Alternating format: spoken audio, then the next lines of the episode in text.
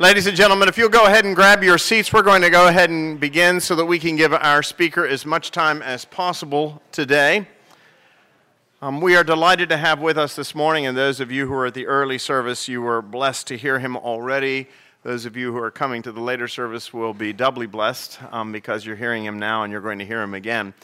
Uh, but we have with us one of my dear friends and somebody that I have read and learned from over the years, uh, Dr. Ken Boa. I'll just give you a brief introduction so he has as much time as possible this morning.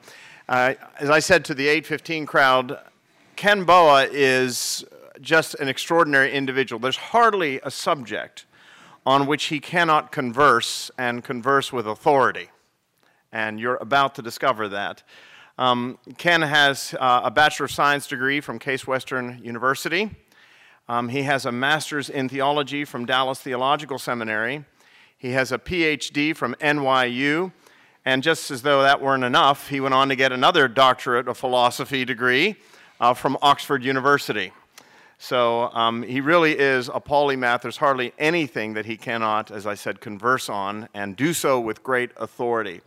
But one of the things that Ken has an uncanny ability to do is to take complex ideas, difficult ideas, high ethereal theological concepts, and bring them down to the practical level and show how they really make a difference in our lives. So, without further ado, would you please join me in welcoming Dr. Ken Boa?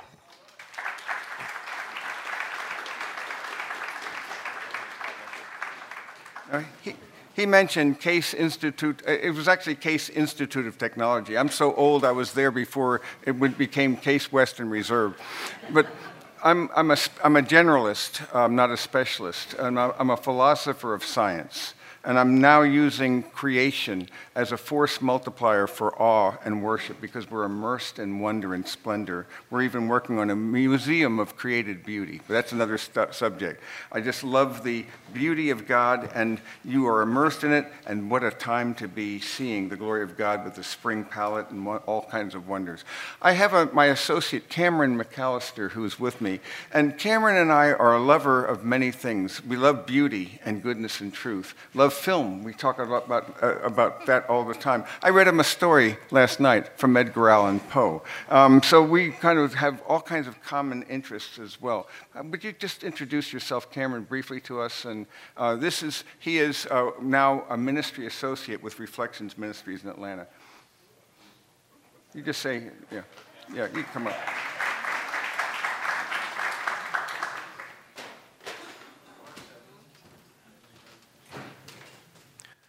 Thank you very much, and it is lovely to be with you at your absolutely magnificent church. I was just admiring all of the architectural wonders. So, and thank you so much for your hospitality. It's been a real joy already. And yes, it was funny. I was I called my wife last night and I said, "Well, Ken is going to read me a story tonight." by Edgar Allan Poe, and so my only request was, please don't make it too scary. But thank you so much. It's great to be here with you.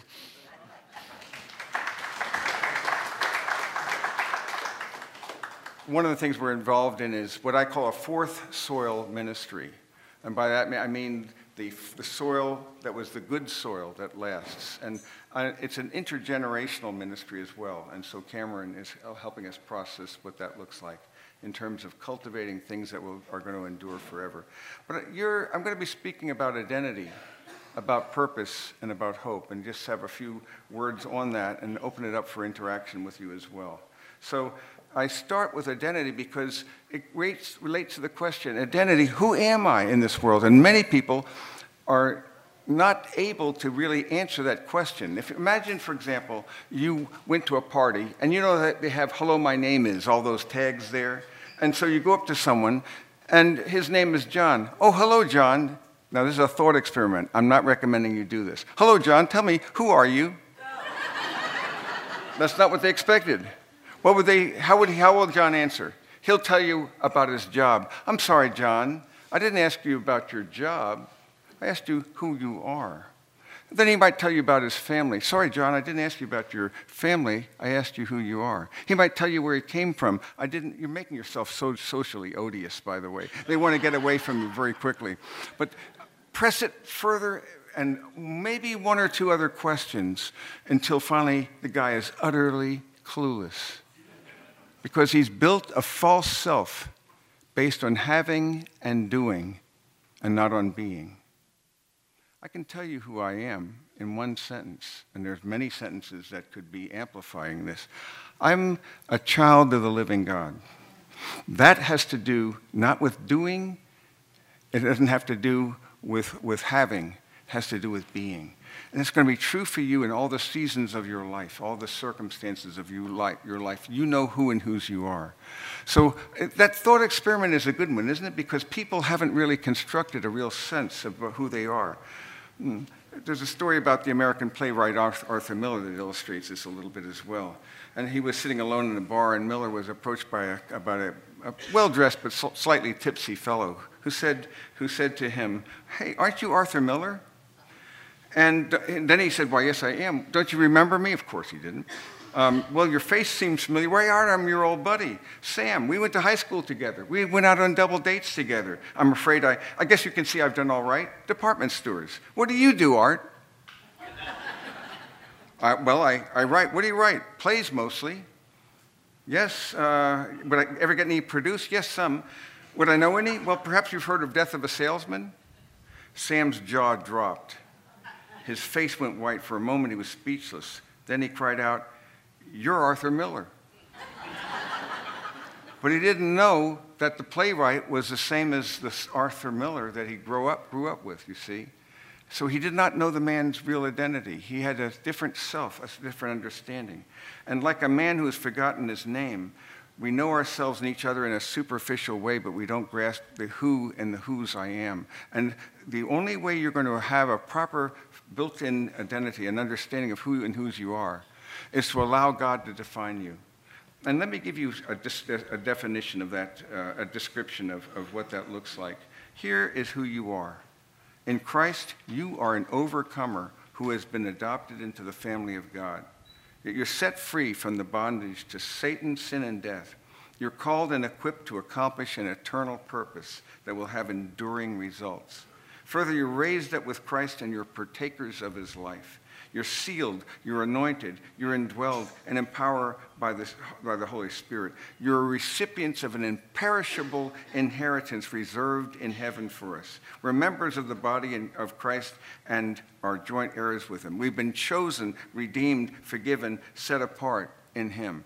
That's a pretty impressive list. You've been adopted by the family of God, the, the, family of the living God. He's given you a new definition of who He's redefined you. He's in adoption, if you know the Roman ceremony, and if you saw the 1959 film version of Ben Hur, you'll remember that Quintus Arrius, um, actually, who was rescued by Ben Hur, actually adopts Ben Hur as his own son to replace the son who he once had, who was lost.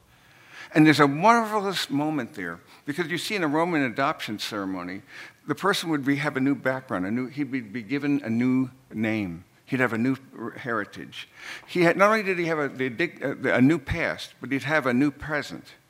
And that he'd have a dignity as, an, as a person who has been given all these uh, rights and titles.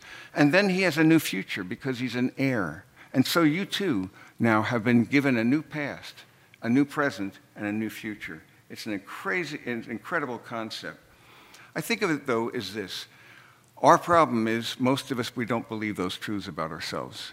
Do you really feel that you're chosen by God, holy and beloved? Do you feel that you're dead to sin and alive to God in Christ Jesus? Do you feel that you're seated with Him in the heavenly places at the right hand of the Father? This is a very mysterious thing here.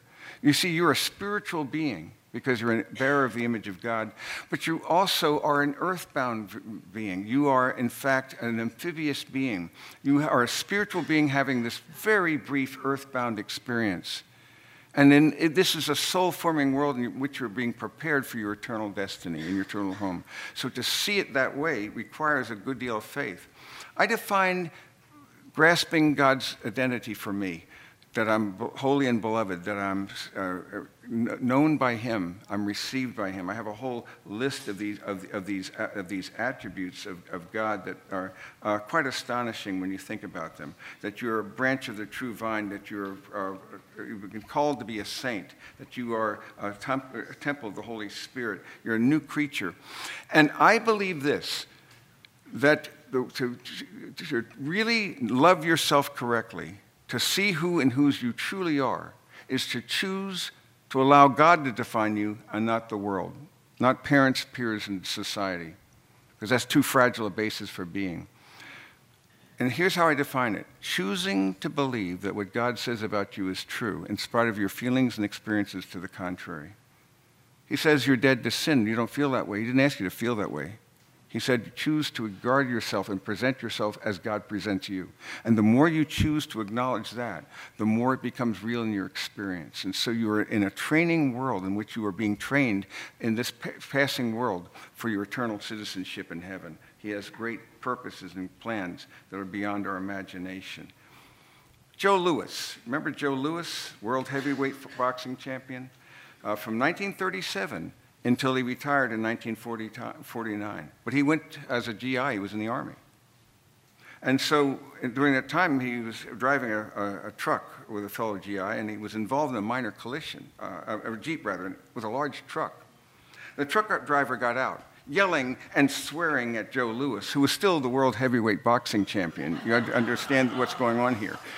And he says, and he, he, just, Joe just kept smiling at him. He didn't respond. He just smiled until the guy vented his spleen, and then he went away, leaving his friend in the Jeep to ask the obvious question I can't believe it. Why didn't you knock him flat? One touch would have done the trick.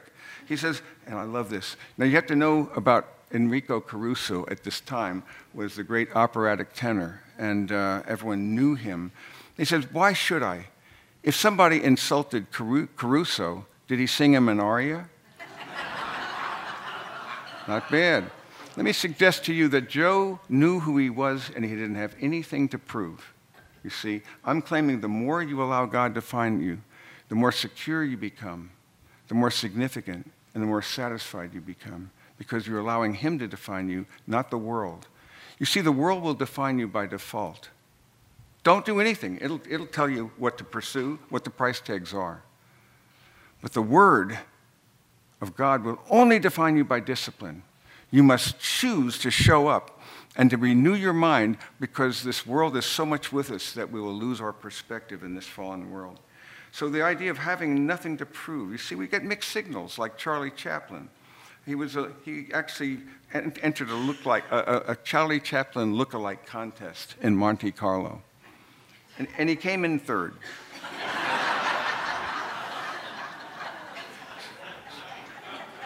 So we get, we get a lot of mixed signals, don't we, about, uh, about our identity and uh, what life is meant to be about.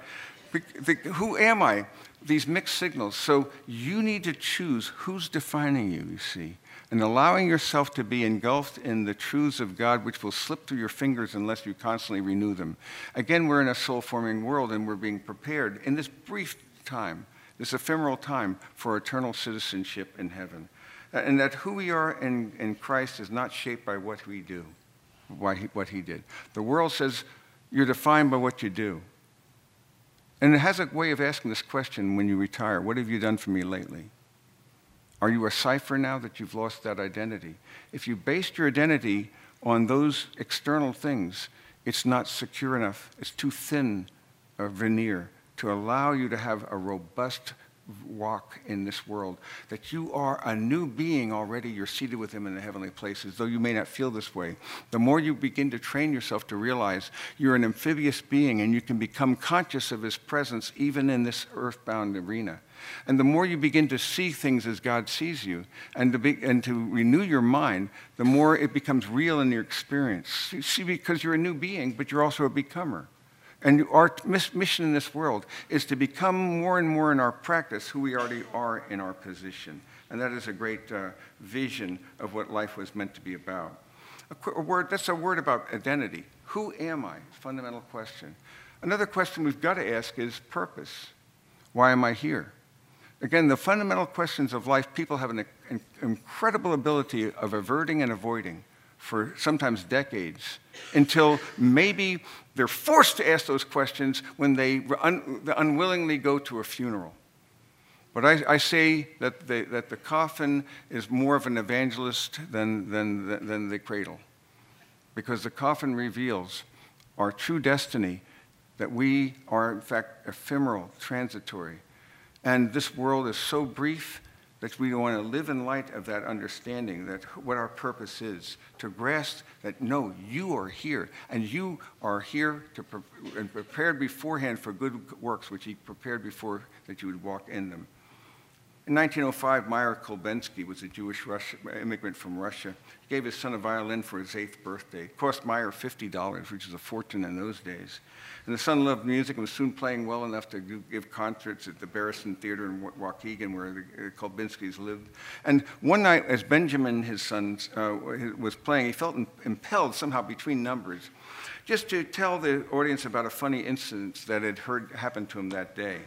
And so he uh, did. And the audience laughed, he said, and the sound intoxicated me. And he, that laughter ended my days as a musician. Jack Benny, as the young Kolbesky later called himself, had find, found his rightful career. Very few of us do that. But I think of your purpose is an unchanging reason for being. And I believe that God has called you. And He's known the number of days that you'd have even in your mother's womb. And He prepared them before you. And our call is to walk in that. And only if you would obey me, trust me, learn from me. You'll never understand me. Stop asking why. You can't understand anything. If you can't understand anything in the natural world, and I'm more and more a big, big believer of that, you can't understand a leaf, let alone an insect or a bird. You can't understand a molecule of water. Consider a cell, that if a, a, one of your cells, 100 trillion cells, were expanded to the size of Charleston, it would be more complex than that city. We can't get it. If I spoke to you of earthly things and you don't understand, how would, it, uh, how would it be if I spoke to you of spiritual things? Stop asking why. And God told Job, instead of asking why, ask the who. Trust in me. And the more you, you can trust him, but you'll never understand him. But you see, God is easy to please, but impossible to impress. So if you want to hear God laugh, tell him your plans. if you want to hear him laugh even more, tell him what you know. We know nothing. We don't know squat. Why is this happening? Even if he told Job 77 questions that he's asked, and not a one of them dealt with his pain. They said, The issue is not that. The issue is who I, you are to me and who I am to you. And finally, when he came to realize that he hasn't got a clue, that he would, but you can trust him, although you'll never understand him. So I believe that God has got us here for a purpose. Each of us uniquely reflects and refracts the glory of God in a way that no one else can quite do. And you are unique. Just as God loves and treasures diversity, um, in my, one of my rooms in this virtual museum of beauty will be, of course, a beetles room. Uh, but because God's particularly fond of the things, and He's made 350,000 species of beetles. So uh, that's an inordinate fondness for beetles, it seems to me. But the more you look at, and by species, you mean that it's distinguishably different from this kind of beetle to another. I have books of these things, and I marvel at their wonders because we haven't got a clue. And each of their compound dyes is unique to that particular beetle. They can't re- reproduce and transfer to another. The more you look at it, the more astonishing it becomes, the more ravished you are by the wonders and why God loves diversity and creativity. Because he wants you to become just as unique as a snowflake or unique as, as a flower in that world, to flourish and to have a purpose that you would glorify God by walking in his presence, obeying him, and coming to become like him by obeying him and by walking and taking the risk of trust. You see, because to know him, to, like to, I'm thinking about John 15, if you put these thoughts together in the upper room, he said, effectively, the key to um, glorifying the Father, we'll start with that. What's the key to glorifying the Father? Because you've been called to glorify by, by this you will glorify the Father that you bear much fruit. So if fruit bearing is the key to glorifying the Father, what's the key to fruit bearing? He says it's abiding in Him because the branch can't create life. You were never meant to create life. You can only receive and reflect his life. Here's the genius of it, though. The, indwell, the, the incarnate word is now the indwelling word, and his life is in your life. So as you receive his vitality as a branch, you become a conduit to that. And in fact, what happens at the end of the branch, let's say if it's a fruit bearing tree, it, it bears fruit, but the branch doesn't need the fruit. And the fruit has two qualities about it. Number one, the fruit has the seeds of its own reproduction. And number two, it nourishes others. So evangelism and edification. You see, as you abide in him and let his life manifest himself in you, here's the beauty that you will uniquely express the glory of God in a way that no one else can do. And that's a wonderful thought. You have a unique purpose. And God's desire for you is to be fruitful and to multiply, to walk in this world. And one of the things that I'm struggling with in this world as, as things seem to be falling apart is this real, reality. I want to be known more for what I love than what I'm against. And I want to pursue beauty and goodness and truth in a time where that's being lost. And so rather than cursing the darkness and wringing my hands, we're seeking instead to woo people and draw people into those realms of beauty and goodness and truth. And that is a, the way we ought to be um, in that very real sense. Another way of looking at a purpose, one of my favorite films to teach, I like to teach films because a film points beyond itself, especially you can pull up moral and spiritual themes and use that. Chariots of Fire is one of the films I teach. And you'll all probably be familiar with it. It's a film that transcended its actual makers because it was not really a Christian film, but it became one. You see, Dodi Fayed was the producer. Um, it's a very interesting thing, and uh, Hugh Hudson, uh, all these people. Yet God honored his servant, Eric Liddell, the Flying Scotsman. And there's a scene, I love it, when he speaks to his sister, and she's concerned about him actually joining the mission society, uh, running that. And he says, I've, I've decided I'm going back to China, he tells her sister outside, outside of Edinburgh. The uh, missionary service accepted me, and she's thrilled with that. But then he says, But Jenny, I got a lot of running to do first. You see, I, you've got to understand, God, I believe God made me for a purpose, for China. But He also made me fast. And when I run, I feel His pleasure. Ask yourself this what is it that you can do that when you do it, you feel the pleasure of God? And if you don't know the answer to that, ask God to show it to you. He's here. He's, he's easy to please, impossible to impress. But you can please him. Even our faulting efforts will be pleasing to him. So, this idea, what is it that you can do? Frederick Buechner in Wishful Thinking, a theological ABC, put it this way I love it. The place God calls you to is the place where your deep gladness and the world's deep needs meet. You're called to take where your deep joy, your deep gladness, and the world's deep needs, they intersect. It's not a call to mis, min, min, really misery, but rather a life of fulfillment, of other centeredness, of seeing transformation even in this world. So that I claim this if you pursue satisfaction first, you'll never find it.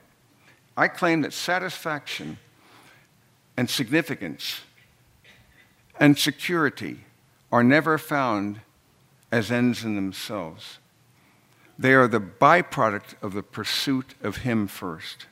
To take the awful risk of treasuring Him above all other goods and to pursue Him first and foremost, He'll throw the rest in. But if you pursue the secondary goods, you'll not only miss out on the primary, but you won't even enjoy the secondary.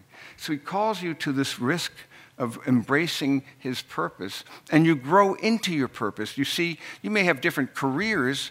My father was a bus driver. He drove a bus for 42 years, I believe it was. Never had an accident. He went from New Jersey to the Port Authority terminal. I don't know how he ever did that without having an accident. Best driver I knew. But um, now people have multiple careers, as you know, different paths. But I claim this you may retire from your, a career or a job. You never are called to retire, from your vocation. A vocation is from the Latin word vocare, which means calling. God has a purpose for you, and your mission is to discern what that looks at this point in your journey. I have a book that just came out called Recalibrate Your Life. And it would not be a bad thing. If you go to reflections.org and you'll find it. But I would love you to do that because all of us need to recalibrate and to revisit our lives and to make mid course adjustments so that uh, we don't go too far, far off from our direction. So there's this need to recalibrate and to have a sense of that. And ask God for a clearer vision of His purpose for your life. But then I go on to hope. Identity who am I? Purpose why am I here? Hope where am I going? Past, the present, and the future. And God has given us a narrative, the greatest story ever told. I love to teach film and literature precisely because a story well told always points beyond itself to the greatest story ever told. You see? And it invites us to realize we're in a divine comedy. Dante called his great work commedia, not because it's funny, but because it ends well.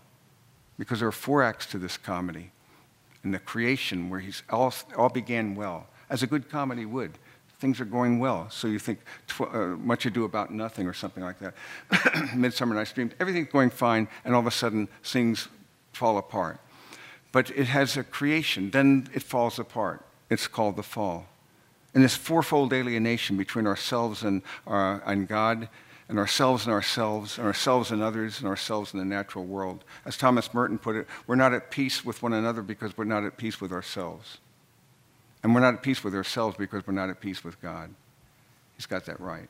The concept then is to get that oriented and understand your true identity, your real identity, is to allow Him to define you. And the more that happens, then, the more you discover your true self, your real self. And in doing that, then, you have a sense of hope and purpose because He's called you here for a purpose. And He's called you to accomplish something that's going to last forever. The significance, because the measure of the importance of the thing may be well construed as how long will it last? And you go to a cemetery and you see names, and they were beloved by those who knew them. Oh, he'll be remembered in the hearts of his friends, we say. Woody Allen had a problem with that when he was asked, Do you want to live on in the hearts of your friends? He said it this way No, I'd rather live on in my apartment. Because what good will it do if a million people are singing my praises morning, noon, and night, and I'm gone? You see? So we want to, but we desire, we long for something that's permanent, but we know it's going to be ashes in our mouth and, and uh, emptiness, toys, uh, tinsel, and, and trinkets, unless we pursue the things He calls us to pursue. So we have to recognize that there's a danger of putting our hope in this world for, for well, hope in Christ for our eternal destiny. And then we put our hope in the world for everything else. Because you see, that eternal, eternal destiny is too nebulous. I think most people have a hideous view of heaven. I, by this I mean, what do you think you're going to be doing? Strumming a harp for, you know, after 50 years? What, is there anything else you can do? Um, so I, there's a Gary Larson cartoon, for example. A guy gets his kit. He goes to, he obviously gets his kit. He's sent off in this little cloud. These crazy ideas you've got. And he's got, a, he's got his wings. Where did we get the idea we have wings? It's nutty. That's, it's it's a wonderful life. Clarence gets his wings. Nonsense. You don't get good theology from that. You're not going to be an angel. You're going to judge the angels. You'll be above them. No. Uh, but he, has got his harp, he's got his halo, and all this. And he asks this question, though, in the caption Are there any magazines here? we don't have a good imagination. We need to cultivate a sense of godly hope and to put our hope in those things that He tells us to, woo, to pursue because it's going to be a great ride indeed. It's, you're being prepared for something that's beyond imagination. The world system will be overcome when the Lord comes. We know there's a decisive understanding because you see in the last act, that's when the king comes and he turns, straightens things right and makes them right. So we are in a comedy because it began with, well, the fall, but then there is redemption. And he begins right now in time to um, unravel the works, the horrors, the death of the fall. But not perfectly in this world, but in anticipation of the new age to come, the new world, the new heavens and the new earth. And it's a comedy because it's going to end well. And all shall be well, and all manner of things shall be well. I think of heaven as endless creative activity without frustration to the glory of God. It's a process in which you will actually be freed from the bondage to this nonsensical world system that would um, which would seduce us by the cacophony of nonsense, amplified now in ways that have never been seen before by social media. And people are now mediaized into imbecility. Uh, it, takes, it takes that much, and so people are losing a sense of identity even in the real world, and they're becoming lovers of the, analog, the digital more than the analog. And so to realize that's thin. Uh, the flesh, this thing, why do I say and do and think, uh, think things I don't want to say, do, and think? You ever have that problem? We all do. That will be decisively dealt with when you see Christ, because when you um, die, which is the second birth canal, uh, I see it that we will see him and he will burn away, purge, purify, remove all those things that are not him. And so I, I'm terrified of that, but I long for it because then you won't be able to think sin. You see, it's easy to lip sync in the chorus of life but each of us is going to have to so- sing solo before Jesus. There's nobody to go around. So if I live today with only two days in my calendar, only, only two days I have today, I don't have yesterday and tomorrow. And this day is all I've got. Let me treasure this precious present because I'm either going to invest it or squander it, but I'll never get it back again. And so if I live this day in light of that day, then I have two days because if suppose I thought this was the world's last night for me.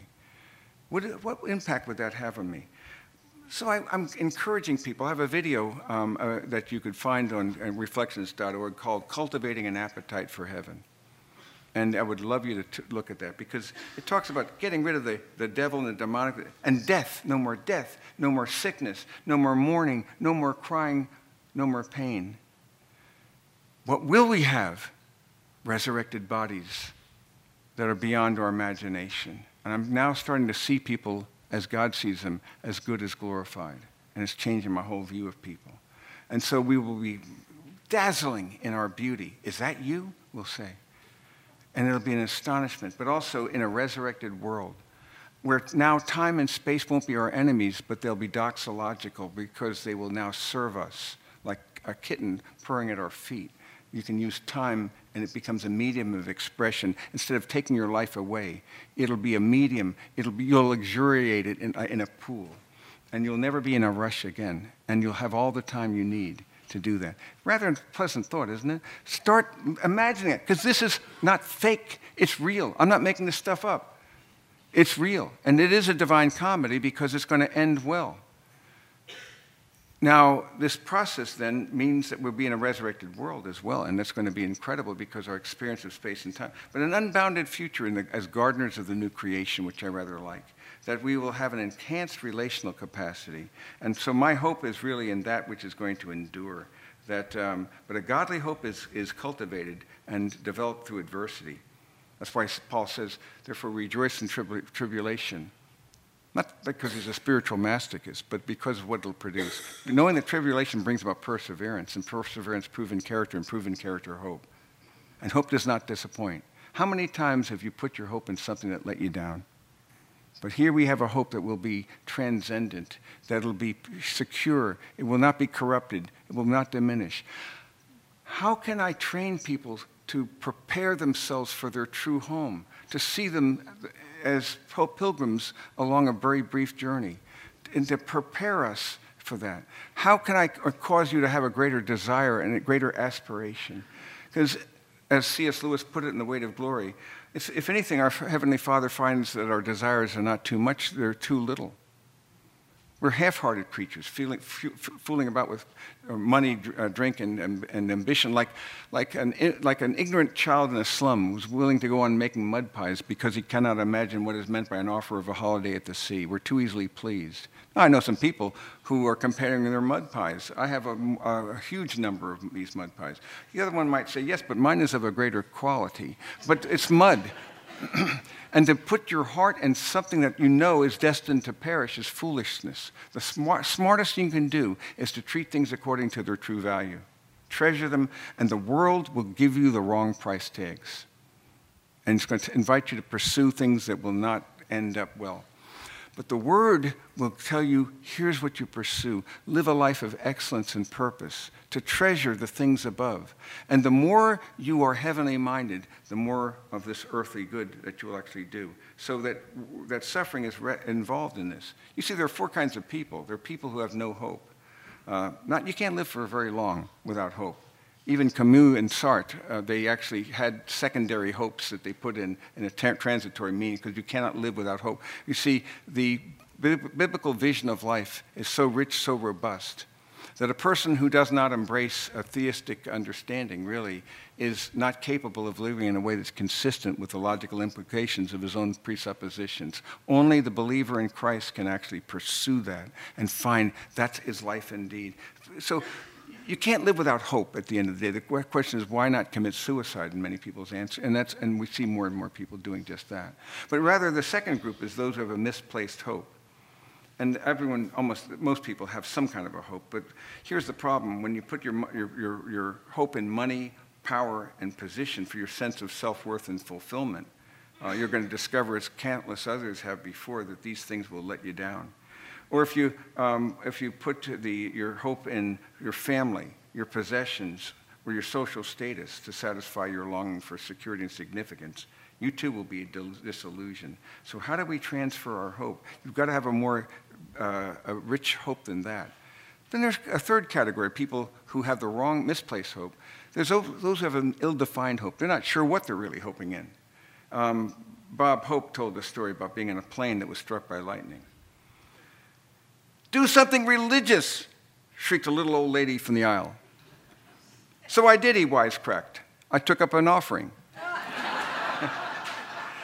but a uh, true story about an Atlanta businessman who was staying at the Hilton in Las Vegas when it caught fire. Interesting phenomenon that. So he was asleep. He thought he was going to die.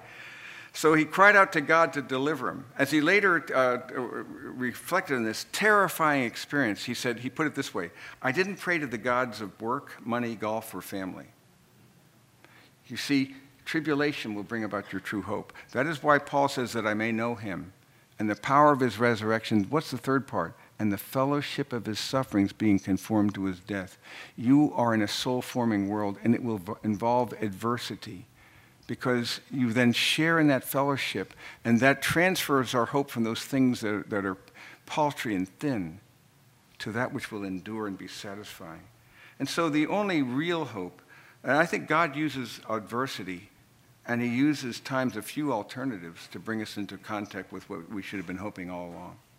And so the fourth kind of person is a person who has a proper hope.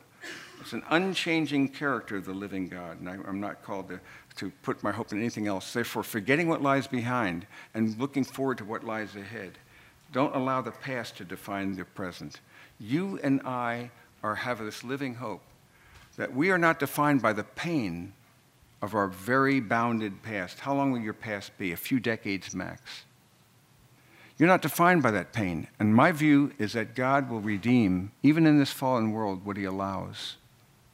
He has a purpose for you that transcends your own. And He has a better idea of what your best interests look like than you do. And so, as I see it, then, He calls us to re- realize even the stupid decisions I've made or the malevolent decisions of others will not defeat God's purpose for my, for my joy. And so I claim then that there's a way of viewing this that instead I am now realizing that he uses even the pain of the bounded past as material to actually transmute and transfer us so that we are people then who have a joy and an unbounded future. You see? So the pain of the past is actually preparing an unbounded joy for the future and it's necessary for us to do that. It is a vision then of what life looks like, uh, uh, uh that uh, po- the power of that eternal perspective in this temporal arena invites us to see life from God's sight and to see people as God sees them and to view them now with that in mind. To realize I don't have a clue what my best interests look like. I think I do, I don't. To let loose of that folly and to trust Him because the more impressed I am with Him, with Jesus, the less I am impressed with anything else. But then I discover again and again that if He is the wellspring of my desire, what do you seek? If I seek that first, the other things are thrown in. so that the more I pursue what He calls for me to pursue, He is committed to my good, He's committed to my joy, and that is a wonderful thought. So, given these thoughts, then, we're no longer defined by our brief past, but our, by our unbounded uh, future. I'd like to open it up for some thoughts that you might have uh, on this, because they, it, living is a process. You're in a journey. In my view, for, before I open up, is that we are new, be- you are new beings. If anyone's in Christ, what is he? A new creature. The old things have passed away. Behold, all things have come new. Paul says, I no longer see Christ according to the flesh, although we did him thus, we do him thus no longer. If anyone's in Christ, he's this new being. But yet, at the same time, although you're a new being and you're a citizen of heaven, yet you're a becomer. And your call in this world is to become more and more in your practice who you already are in your position. So that you become, it's a journey of desire, and you're having, he- heading to a celestial city in which all shall be well and all manner of things shall be well. What, are your, what thoughts do you have? Yes. Could you tell us about your museum, where it will be, when it will open? Oh, I love that. Yes. The Museum of Created Beauty. I'm, Ken, you got three minutes to tell me about that. I'm sorry, you're right. Yeah, I realize. Um, how do I even begin? We're going to, here's what I can just say this. We're going to be using digital technology to romance people back into the glory of the analog world. And I'm going to show them the microcosm and the midicosm and the macrocosm, which in an age of increasing skepticism uh, against God, as, as people become less and less uh, enamored by the biblical vision of what life is about, guess what God does? He bumps up the evidence. And guess what he's doing it through? Science and technology. And it's going up exponentially. The more you learn, the more astonishing he becomes. So it'll be a virtual museum that we're going to make available. Yeah.